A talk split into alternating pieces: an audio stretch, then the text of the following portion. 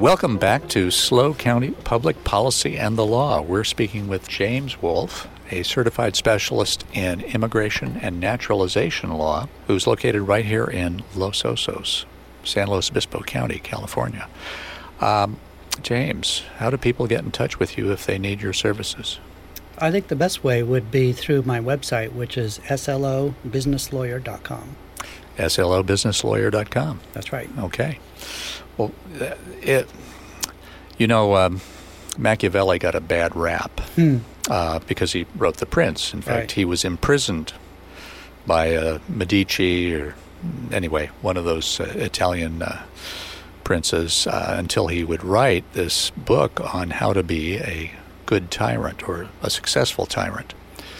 And when he was finally released, he fled to Florence and he wrote his responsive work, which is disguised. It's the uh, treatise, uh, the discourses on uh, Livius, Hmm. Titus Livius.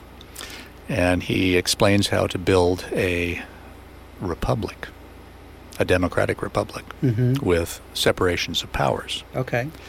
Um, and he says that there are three kinds of good government there's uh, monarchy, there's arist- aristocracy, and there's democracy. And he also explains how all three of those devolve into their evil twin Hmm. oligarchy, anarchy, and uh, tyranny. Hmm.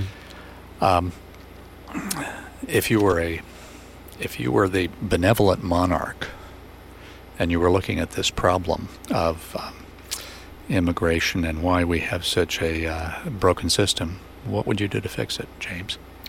Well, I don't think we um, have to resort to anything extra constitutional. Congress has already passed all the laws, or the Constitution itself permits the following action, and um, one of them is uh, the Constitution itself, which uh, gives the president the authority to pardon. And so you've got 12 million people in the U.S. who are undocumented who have uh, broken the law. He can pardon them all. Well, let's let's pretend for a moment that the president did that. Uh, now they would no longer be guilty of a crime, but that would not devolve into citizenship, would it? Right. So the So second step. What's the second step? The second step would be uh, to use the power of parole, which the president has, Congress has given him. And under the parole authority, the president can uh, give permission to stay in the U.S., to work, to travel, to anybody. And so, with that parole power, he could parole all the people, all 12 million of them. And so they would be authorized to stay. and I suppose in order to qualify for that parole, they would have to register Some kind of process. with some sh- process. Yeah, uh, but even it's interesting. Even that the parole authority was given to the president during the Cold War, Yeah. and it specifically says that the president can waive the application of grounds of exclusion for being a communist, a criminal, whatever, um, because it was specifically to Well, let that's how we got in. people defecting.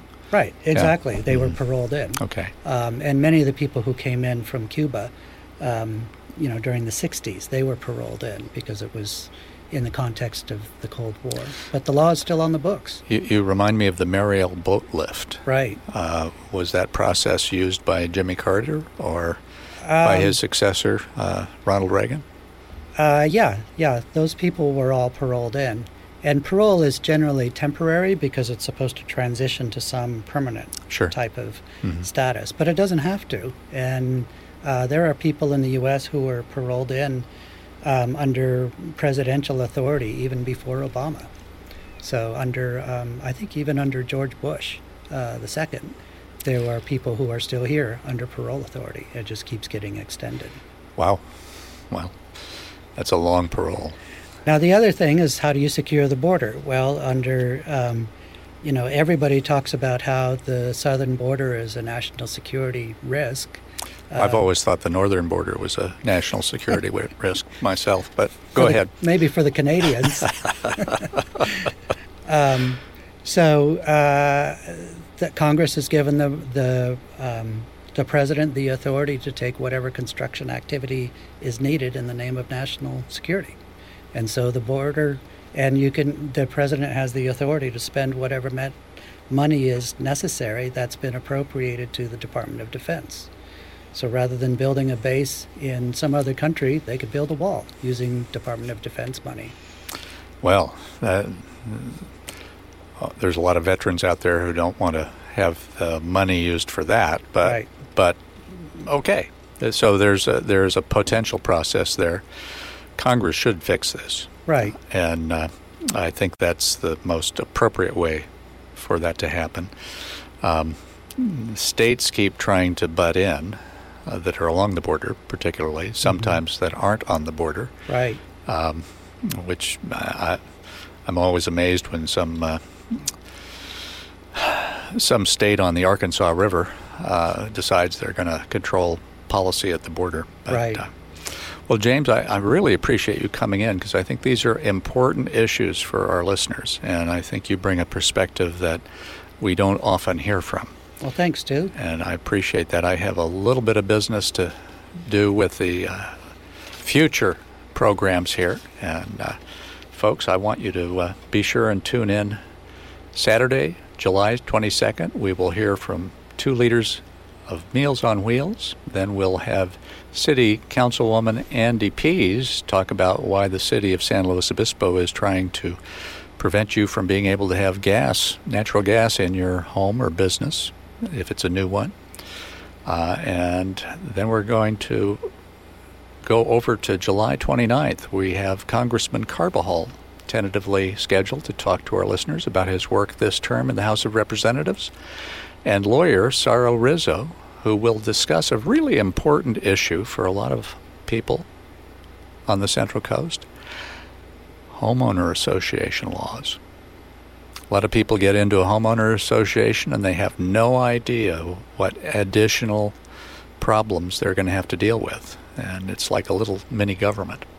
If you'd like to ask any of these guest questions, you can email me at my show email address. That's stew.jenkins at dimescentralcoast.com. And if you'd like to hear from any other office holder, lawyer, or activist, you can email me at the same place.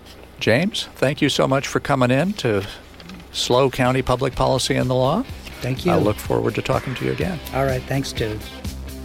For more information on SLO County public policy and the law, visit our website, knews985.com.